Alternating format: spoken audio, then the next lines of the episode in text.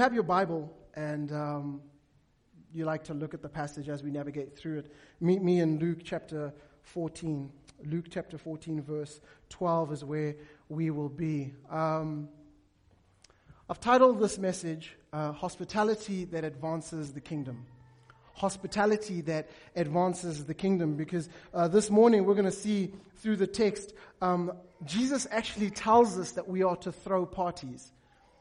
He tells us that we're to throw parties. Despite what you've heard about Christians or the church, uh, we are commanded to throw parties. But then he gives instructions on how these parties ought to look, how these events are meant to look. And so, as we're navigating through this passage, I, I want you to constantly be asking yourself this question Who's coming for supper? Who's coming for supper? Because that's the question that Jesus continually asks those that have gathered who's coming for supper? And so I'm going to I'm gonna pray for us before we jump in. Usually I read the text, but we're going we're gonna walk through it uh, almost verse by verse, and we'll stop at some places and I'll just unpack a little bit of what I believe Jesus is telling us as he gives us this command to throw parties, epic parties because hospitality advances the kingdom. And so join me as I pray. I'm going to pray for you. I ask that you pray for me, that God would do something more powerful than we could ever imagine right here this very morning. So, Father, we thank you for your word. We thank you that it is rich. We thank you that it is relevant, that it is active, and it continues to move and shape us. And so I ask this morning that we would open up our hearts to what you have, uh, that we would hear from you clearly and so I pray against any distractions here this morning. It's to that end that I ask that you would stand in my body, think through my mind, speak through my mouth those things you have us know, say, and do. May the meditations of our hearts be acceptable in your sight. May our worship be a sweet fragrance to you.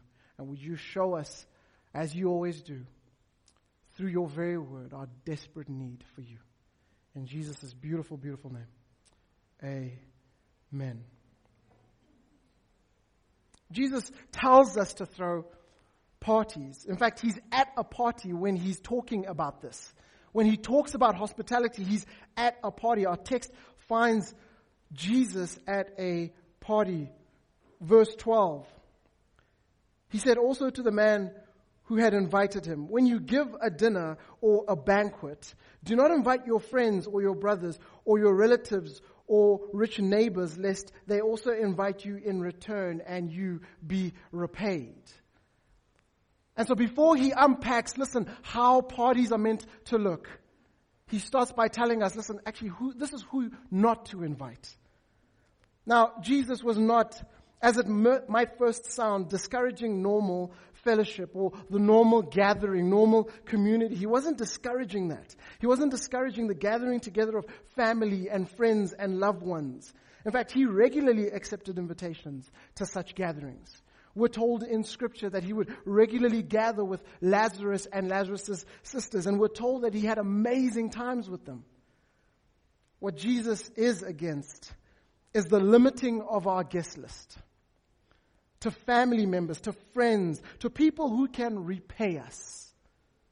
He forbids what makes up so much of our elite modern society an endless round of giving and returning.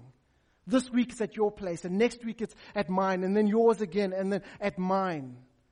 That's what Jesus is against. The social quid pro quo, if you will. Dr. Kent Hughes uh, says this about this matter. And put on your seatbelts because it's about to get real. The powerful point Jesus is making is that one's social ethics should show whether one is a member of the kingdom of God or not. Elitism indicates a selfish, proud, shriveled soul. Reciprocation, the, the your turn and then my turn, your turn and then my turn, as a primary goal is the product of immense self focus if we do not reach out to others who cannot benefit us, who cannot pay us back, we must ask ourselves if we are true believers. These are harsh words, but, but my hope is that as we navigate through the text, you will see that, listen, what Jesus is saying is true. What Jesus is saying is true. It reveals whether we are of the kingdom or not. So Jesus starts by saying, listen, this is who not to invite. If you're going to throw a party, and you should, you should, don't invite people who are going to be able to repay you back. But then he begins to unpack, well, who then we are to invite. He's specific about the guest list. Verse 13. But when you give a feast, invite the poor, the crippled, the lame, the blind. Jesus goes on to say in verse 14, and you will be blessed. If these people make up your guest list, you will be blessed. Why? Because they cannot repay you. For you will be repaid at the resurrection of the just. Now, for those theological geeks, and I hope that many of you would be, you might find it interesting to know that this is the first time, the first mention of the resurrection in Luke's gospel. I find it interesting that, that Luke waits, waits to talk about resurrection until he first talks about a party. It's strategic, it's intentional, and it's incredibly important. See, what the host receives for his generous hospitality is immense. This is what Jesus is saying. He will be resurrected as one of the righteous at the end of the age, and he will be blessed. He will be blessed. But, but if we read it in its original language, it's not a future thing. This, this blessing is not a future reality, but a current one. Yes, you'll be repaid at the resurrection. That is future, but then he says that you will be blessed. You will be blessed. Right through this passage, Jesus is distinguishing the difference between fellowship and hospitality. He's distinguishing the difference between fellowship and hospitality. And I believe the one leads to the other. The one leads to the other. Hospitality leads to fellowship, it leads to community. But I have to deconstruct a few things here. Because I believe uh, we confuse the two. Many of us, when we talk about hospitality, we're actually describing community. When we talk about hospitality, we're actually describing community. Because when we hear the word hospitality, we don't associate it with its root meaning, and that, that root meaning is the love for strangers. The love for strangers. And so, so many of us will go, no, listen, I'm incredibly hospitable. But it's the same friends that keep coming to your place. It's the same family members that keep coming to your place. It's the people that you're comfortable with. It's the people that look like you that keep coming to your place. That is not hospitality, but rather community, fellowship. But let me, let me make it plain. Let me make it plain. Let's look at the Greek word for hospitality. The Greek word for hospitality is philoxenia. Philoxenia. Now, this word is a word made of two words. That was kind of an inside joke. No one caught it.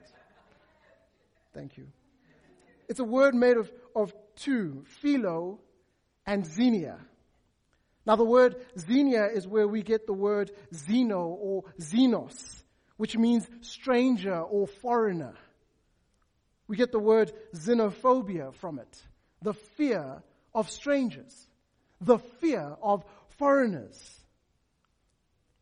Now, the word philo, the other word, comes from the word Philadelphia, which means the love of people, brotherly affection, the love of brothers and sisters. And so now, if we were to put those two words together, philoxenia, this means to love people who are different from you, to love the stranger, to love the foreigner. That's what it means to be hospitable, to show hospitality. And I believe we use this word incorrectly. Because we'll talk about being hospitable, but it's not the stranger that we're loving, it's the family member. It's those who we are comfortable with, those we hang out with all the time. That is fellowship, that is community. I've made this mistake. I've made this mistake. Even as we talk about the eat and run. In our marketing of it, I believe it said feasting plus fellowship. When in actual fact, it's no, no, no, it should say feasting that leads to fellowship. Because we want to practice hospitality. Because when I'm up here and I'm talking about the eat and run, I'll go, listen, I want you guys to invite people who aren't a part of this community. I want us to show hospitality. And so it should say this is feasting that leads to fellowship. That's how we practice hospitality. In fact, if we're serious about hospitality, then we would believe the words of Hebrews chapter 13, verse 2, that says, Do not neglect to show hospitality to strangers, for thereby some have entertained angels unaware. Unaware. By showing hospitality, you might have entertained angels unaware. 1 Timothy chapter 3 talks about how leaders are to practice hospitality. That if you consider yourself a leader, then you should be practicing hospitality. That's how important it is. There's a difference. There's a difference between hospitality and fellowship. And I believe as Christians, we're called to do both. We're called to do both. Jesus in this passage calls out those who only pick the one. They only pick fellowship, and to be honest, they do a really bad job at it. He calls them out and he says, Listen, no, no, no. When we throw banquets, when we throw parties, we're called to show hospitality. And this hospitality leads to community. True members of the kingdom of God are called to love God and love their neighbors as themselves. And remember, we don't define who our neighbors are. We don't define who our neighbors are. We're called to love God and our neighbors, but we don't define who our neighbors are. And so we should be practicing hospitality. And so Jesus starts by saying, listen, this is not who to invite, but rather this is who you ought to invite when you throw a party, when you throw a banquet. But let me say, let me say, this party that Jesus was at, this banquet that he was at, this dinner party that he had attended, this was an incredibly awkward party. Incredibly awkward party. Now, let me give some context before we continue, just so that you can accurately experience what was going on. See, Jesus was in the midst of a Sabbath dinner party that had grown quite intense. The party became tension filled from the moment Jesus stepped in. We're told in verse 1 of Luke chapter 14 that they were watching him carefully as he walked in. It's almost like he, he walks through the doors and then everyone's kind of like, okay, hold on, Jesus is here. All eyes on him. That's when the tension began to grow. It then escalated when Jesus healed a man of dropsy. Now remember, it's the Sabbath. It's the Sabbath day. And so Jesus heals a man of dropsy. Dropsy would be uh, what we call edema. If you're a doctor or practicing to be one, edema, this is a condition characterized by an excess of watery fluid collecting in the cavities or tissues of the body. So Jesus heals this man on a Sabbath. The tension escalates. But then he then silences his would be critics with a skillful question and reference to their own rabbi practice of rescuing animals instead of rescuing human beings. He says to them, listen, listen, you guys are, I know you're freaking out because I've healed this man on the Sabbath, but you guys are comfortable with rescuing animals and care nothing about those who are created in the image of God. He silences them. As if that were not enough, Jesus went on to criticize both the guests and the host. The guests for seeking the seats of honor. They were like, listen, uh, I want to sit close to the guest because it's a place, or close to the host because it's a place of honor. He then criticizes the host for inviting only those who could return the favor. The favor. He says, look around. Look around. You've only invited those who can repay you. This is an incredibly awkward dinner party. Everyone in the room had been deliberately insulted by Jesus. It is reasonable to imagine, imagine that in the silence, uh, no one was eating. No one was drinking. It was kind of like just that awkward moment where it's kind of like, man, I'm just hoping that maybe this party ends or someone gets a phone call. Like, a, this is awkward. The party was becoming a disaster. The host and his friends were silently enduring a festive meltdown. They were mortified. But then, a quick tongued guest attempted to save the day with a religious outcry. There's always that one guy. There's always that one guy at the party who's like, man, this is super awkward. Let me say something without actually thinking through it. Verse 15. When one of those who reclined at the table with him heard these things, he said to him, Blessed is everyone who will eat bread in the kingdom of God. Now, we'll see in a moment that this man's words were artificial. They weren't sincere. It's religious language that he uses, hoping to escape Jesus' onslaught.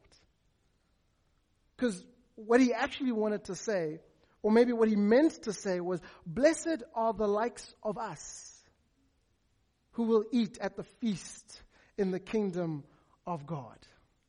Smiles. Maybe even throws a Amen.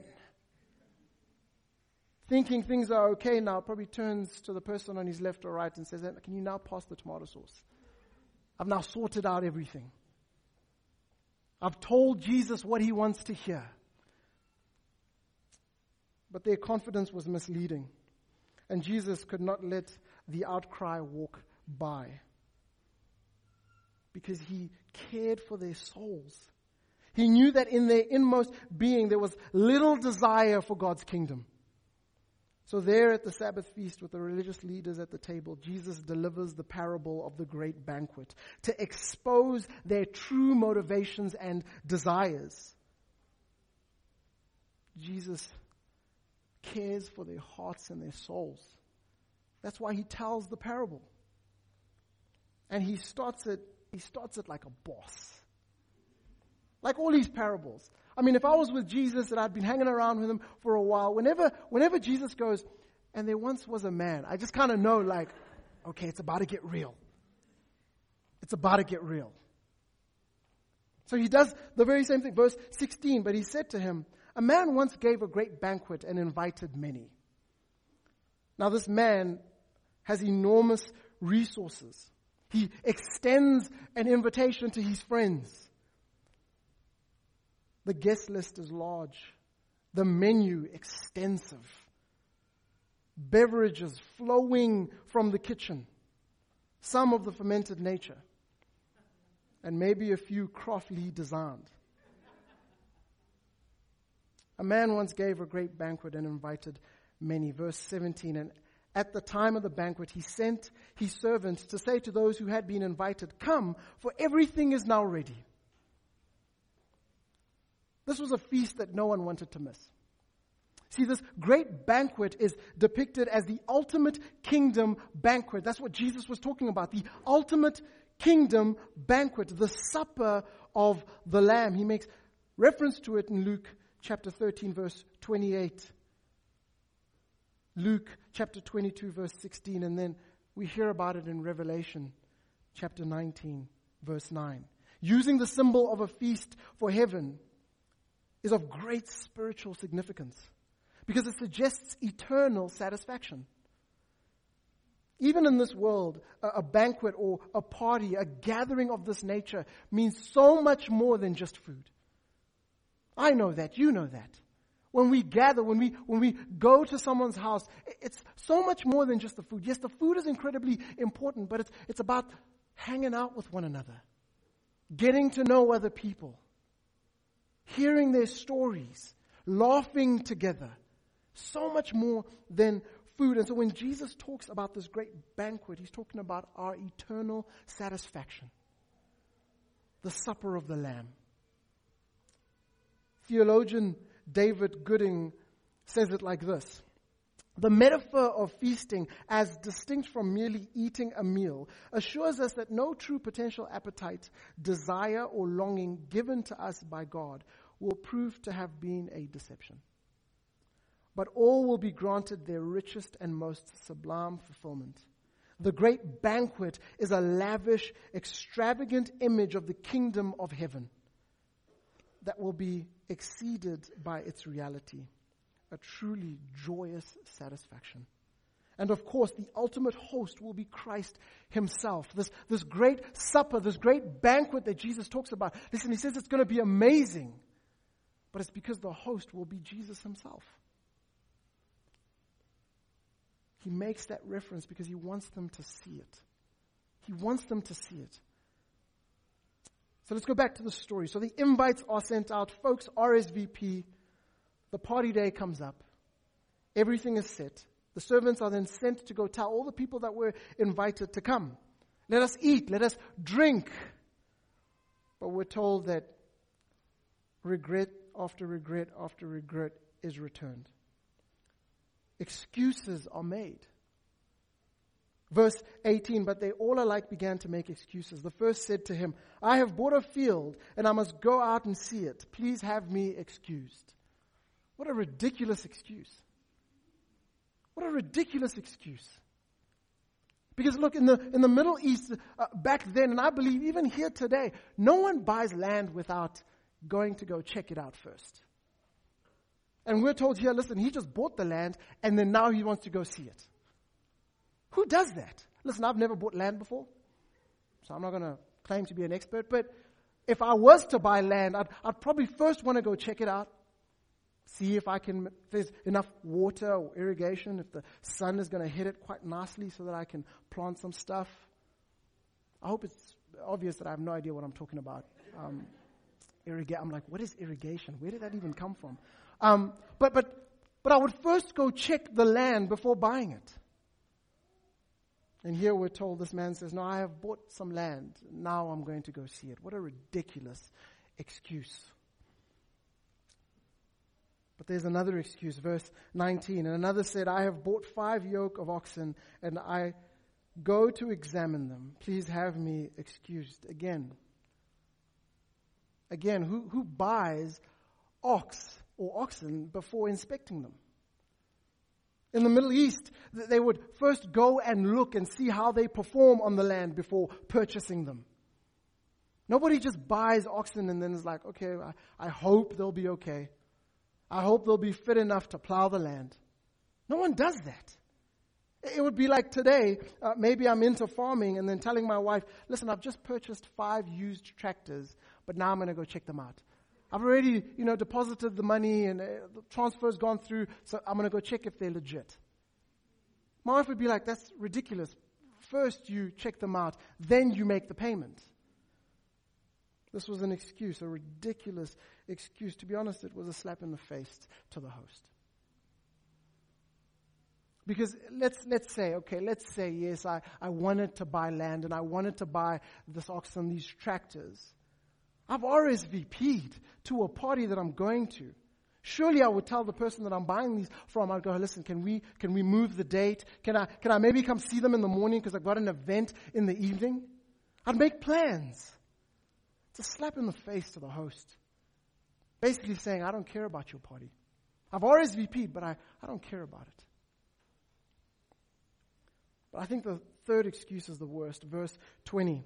And another said, I have married a wife and therefore I cannot come. Okay. It's kind of scary, but okay. In a tightly knit community of the Middle East, a wedding calls for a celebration. It's incredibly important. Again, no different from us. No different from us. And so if I was to get married, people would know about it. People would know about it. I'd have a date. RSVPs would have been sent out or received, however that works. But this guy, this guy, this guy's actually quite dangerous. Ladies, don't date a guy like this. He RSVPs to a dinner party, knowing that he's getting married on the same day. This is a brother that's like, you know, I'm just going to keep my options open. I'm not really sure. I don't know if I'm, I'm in. I don't. This is a ridiculous excuse.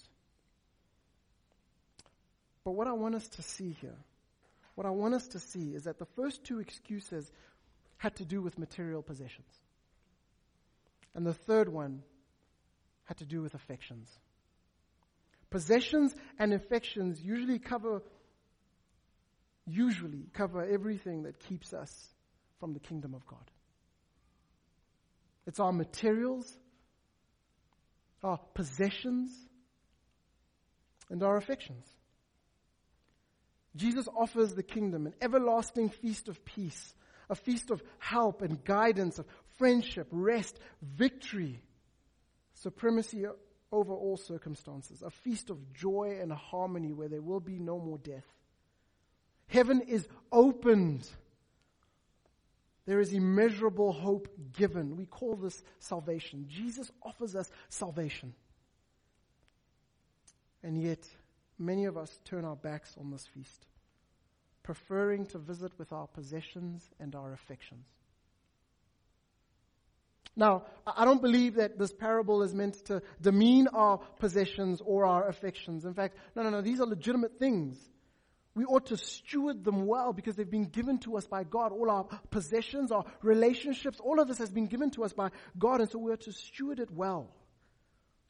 In fact, one might say, for those who feast with Christ, will be more fit to enjoy these things that Christ has given us. The field will be better tended, the oxen better utilized, your spouse more loved. But if our possessions and our affections are to be preferred over Christ, our souls are in danger. Our souls, our very souls are in danger. But here's the real reason. The real reason that the three individuals who were invited to the party who gave lame excuses. The real reason is that they just didn't want to go to the feast. Let's just keep it real. They, they just didn't want to go to the feast. Because in today's terms, if we were offered front row seats to an Adele concert, or box seats to watch the Champions League final, or a three night stay at a five star camping resort in the Maloti Mountains in Lesotho, or a week's shopping spree in Paris or New York, we would find someone to go check out the field. If we were offered those things, we would find someone else to go look after the oxen. We might even find someone to go hang out at home, depending on what's on offer. We'll make a plan we will make a plan because we, we understand the value of being there. What Jesus is saying is, I am better than all those things. I am far better than all those things. Make no mistake, the real reason people turn away from the eternal feast is because they don't want to be there. They look at their possessions and their affections and they go, you know what, I feel like this is far better than Christ far better than what he has to offer. They believe the lie. And it's easy to make general applications, to talk about others, but we often need to pause and ask the question is this text talking about me? Are there things in my life that I look at and I go, I feel like that's better than what Christ has to offer? This relationship that I'm in, I feel like it's far better than what Christ has to offer. And so I make my own decisions in how I navigate through the relationship. Instead of attending the feast, attending the feast and, and being with Christ. If Christ's banquet and a, and a large worldly estate were spread before us as options, which one would you choose? Why is it when Christ offers forgiveness and peace and eternal life and eternal feast, why do so few people respond? Why is it that people do not want the kingdom? It's because our understanding of what eternity is is skewed. Our understanding of what eternity is is skewed. We don't have a, the, the, right way to think about what eternity is, the, the spending eternity with Jesus. See, the religious leaders in Christ today act as, a, as if they wanted the kingdom. But the fact is, they didn't. They were fronting. The hardest people to reach, the hardest people to share the good news of the gospel with, are those who say, Blessed is everyone who will eat bread in the kingdom of God, but not really understand what that means. They say one thing with their mouths, but their hearts are somewhere else. They show up to gatherings like this and they sing the songs, but their hearts are somewhere else.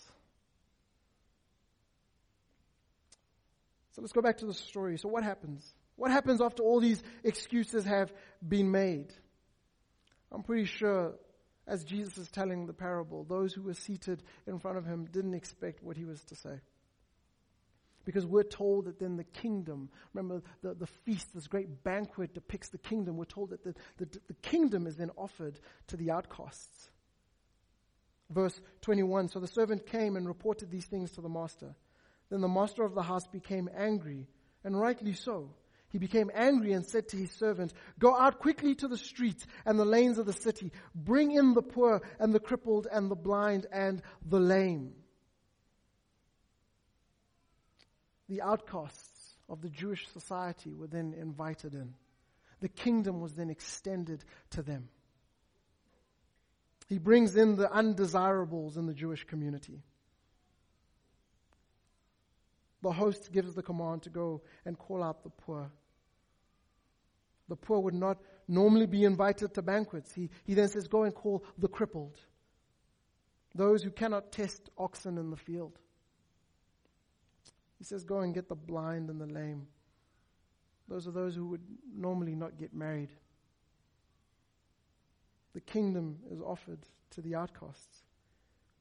See, their disabilities would have forced them into poverty, making them ragged outcasts. But now the extravagant feast, the, the, lavishly selected tables, the endless entrees of exquisite cuisine were set before many who could not even see them. Picture this. Just picture this the lame and the crippled. They probably hobbled to the tables, their eager eyes reflecting the bountiful feast. Pitiful rags draped from their bent limbs as they eased awkwardly into the place. The kingdom was now offered to them. This is the beauty of the gospel. This is the beauty of the gospel. Because that's us. You might be sitting here and going, but hold on, I don't feel poor. I'm not crippled, I'm not blind. But spiritually, many of you were. Spiritually, many of you were. That's how the Bible describes those who have not crossed the line of faith yet. That spiritually you are poor. You are blind, crippled, and in desperate need of a Savior. This is the beauty of the gospel. It is now extended to everyone. See, in Jesus' parable, the outcasts of society, those of less noble standing, were called to the table. But we're told that the great banquet still had many unfilled spaces. And so, verse 22 and the servant said, Sir, uh, what you commanded has been done, and still there is room. This is why often when I pray, I go, I hope that we would be remembered as those who were found at the foot of the cross, crying out to others while we're on our knees saying, There is so much more room. There is so much more room at the foot of the cross. It's because I see it here. The servant invites the outcasts of the Jewish society and then says, But there's still so much more room. Verse 23 And the master said to the servant, Go out to the highways and the hedges and compel people to come in, that my house may be filled. Do you hear the transcultural language here? The highways and the hedges of those on the outskirts of the city, the Samaritans, the Gentiles the kingdom now being offered to them, that God is forming a family from all people for himself. It's This is transcultural language. And so it will be in our eternal state when all the seats are filled by Jews and Gentiles, poor, crippled, blind, lame, then the feast will begin. What incredible rejoicing. What incredible rejoicing. That's why I love the words of Revelation chapter 19 when it says, Then I heard what seemed to be a voice of a great multitude, this great multitude of people from all walks of life like the roar of the many waters and like the sound of mighty peals of thunder, crying out, Hallelujah! For the Lord our God, the Almighty, reigns. Let us rejoice and exult and give him the glory. For the marriage of the Lamb has come, and his bride has made herself ready. It is granted her to clothe herself with fine linen, bright and pure. For the fine linen is the righteous deeds of the saints. And the angel said to me, Write this Blessed are those who are invited to the marriage supper of the Lamb. And he said to me, These are the true words of God. I love those words. I love those words. That all have been invited to this great banquet and that we are to feast with Christ. Will you accept the invitation? Now, assuming that silence still existed at this dinner party, Jesus' final words must have been the final nail in the coffin for the dinner guests. I mean, this is, this is where Jesus hits the home run. Verse 24 For I tell you, none of those men who were invited shall taste my banquet. Those who were originally invited and made excuses, they, they RSVP'd with their mouths, but their hearts were far from the banquet. He says, Those original ones, they will not, they will not, they will not taste my banquet. This was ex- an extremely personal confrontation an extremely personal confrontation. See, they were the original invited people, but not one of them would be admitted to Christ's meal unless they responded in repentance and faith. Unless they responded in repentance and faith. See, they loved their fields and their oxen and their homes far more than they loved God. They preferred their possessions and affections over Christ. They loved the world first. And now that Jesus the Messiah had come and was inviting them to a feast, they would have none of it. And so all their religious swagger and bravado was so empty. The very words of blessed is everyone who will eat bread in the kingdom of God was all just religious talk. It was all academic knowledge. It hadn't made its way to the heart. Their kingdom longing was counterfeit. Their true longings was for worldly comfort and convenience. Hence, Jesus' urgency in his method.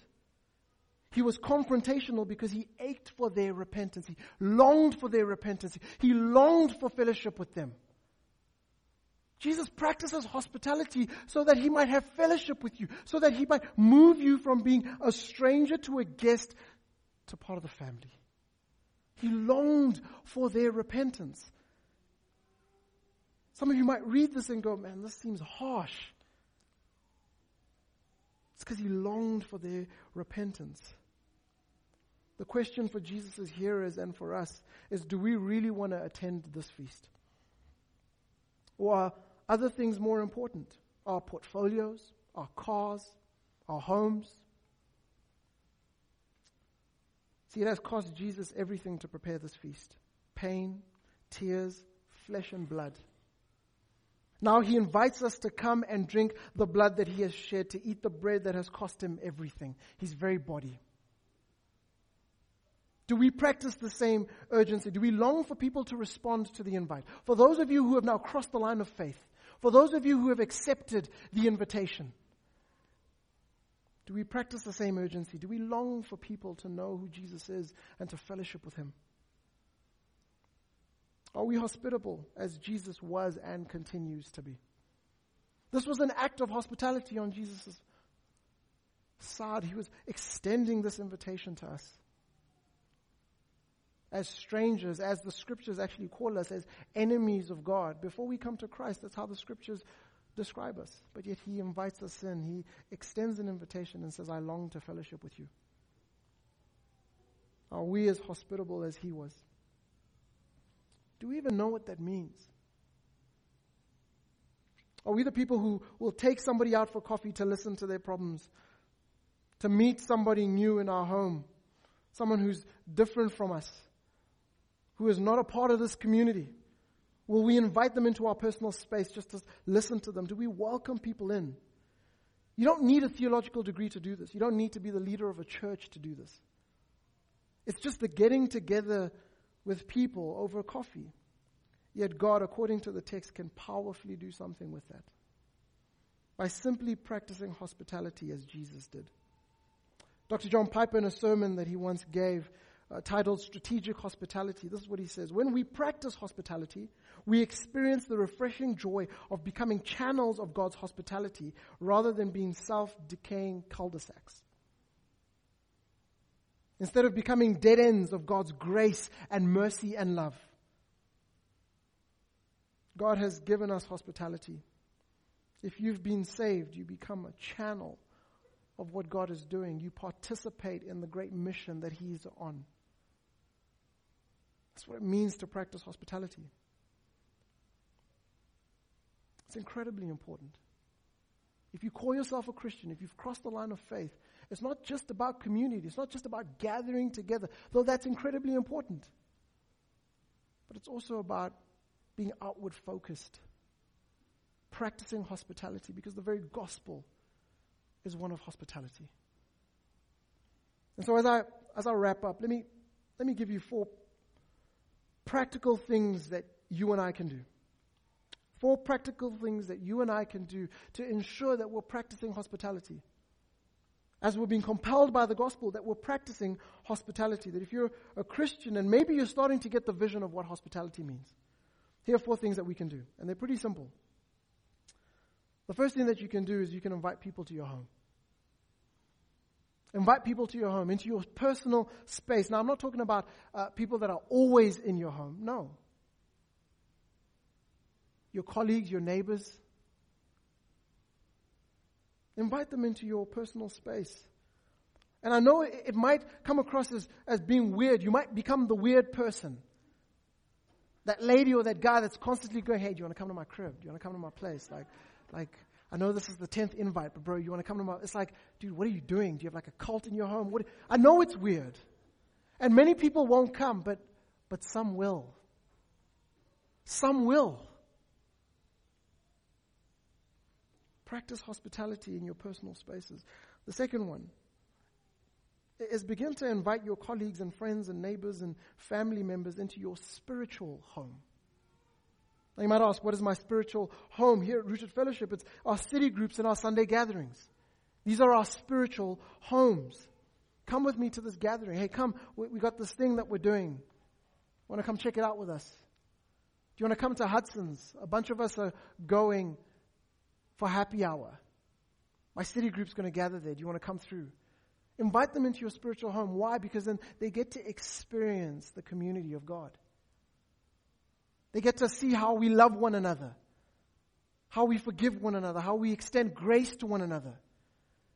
People long for this. They long for it. And they don't believe that the church is where they can find it. That's why they run to all these other things. And so if we invite them into our spiritual homes, it might be weird because I'm, I'm, not the praying type. I don't believe in the whole Bible thing. But can you explain to me h- how you guys stay married? How, how do you guys do that? Can, can you explain to me how, how you guys are from two different backgrounds? Society says that you should be at each other's throats. How, how do you love one another?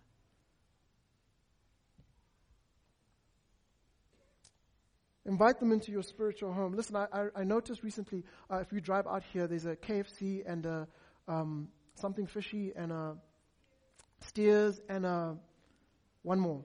They make pizzas. Debonair's, there we go. Guys, when you meet someone new here at Rooted Fellowship, practicing hospitality might mean you going, hey, after church, do you want to go grab a pizza real quick? Hey, and I'll pay for it. I don't know if we have any new people in church, but I'm pretty sure they're going, I knew this was the day to come to church. I knew it. I just, I felt it in my, in but but that's what it means to practice hospitality. Hey, a bunch of us are going to go and grab some KFC. Do you want to come? No, we, we got you covered. I hope you realize that hospitality is expensive. It'll cost you something. It cost Jesus his life. So I think a streetwise two with an extra piece is not too bad. For some of us, like me, an introvert, it, it costs me everything. It's just, it's getting out of myself, out of my own selfish being and going, you know what? I usually don't, like for me, a great afternoon is sitting in front of the laptop watching series. But if I really want to practice hospitality, if I, if I want God to use me, that means getting out of my own skin and going, hey, you know what? Can I come with y'all? Let's go grab some coffee. I'll cover it. It'll cost you something. The third thing is just getting together and eating together informally. We should do that all the time, just randomly. Calling up one another and saying, hey man, listen, a bunch of us are going to Mugg and Bean, go grab some coffee. They got this thing where you can just keep drinking and keep drinking and keep drinking and pay one price. Let's all go. Invite some of your friends who don't know Jesus. We should do this informally. But here's the problem. Us middle class suburban South Africans with our so important titles and so important lives, we want everything planned out, bullet points, an agenda, down to five minutes because we're so important and we have these important lives. And so this, this idea of being spontaneous is like, no, it freaks me out. Listen, no, no, no, no, no, no. Now let me check my calendar. Maybe two weeks from now we can do it. I hear so, so many of us talk about, man, we should have spontaneous worship. Yeah, maybe we should have spontaneous hospitality. And so when that happens, we're moving people from being strangers to guests and from guests to being part of the family. Man, that's something to worship about. We should practice spontaneous hospitality. And then the last one is maybe, maybe some of y'all need to consider hosting a city group in your home. You don't need to be a leader or facilitator of that city group. Just say, hey, listen, I can host a city group in my home. And then take a back seat as God changes lives. You might be sitting here going, What, my tiny little home, my tiny little room? Yes. Because God will use that. God will use that those who are faithful with little will be faithful with much. God will use that little home and that little living room to do some amazing things. Just go, hey, listen, I'll host something. I'll host an eat and run. I, I think I can cram like six people in my living room. We'll have to sit on the floor. But I'll do it.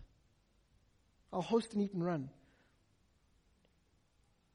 If I was to summarize all these four things, I'd just say, guys, we just do it. Take that step. If you truly believe in the gospel, which is an act of hospitality, then we too should turn to others and do the same. Just do it. I want to transition as Bears comes up to one of the sacraments that we as the church are called to practice regularly.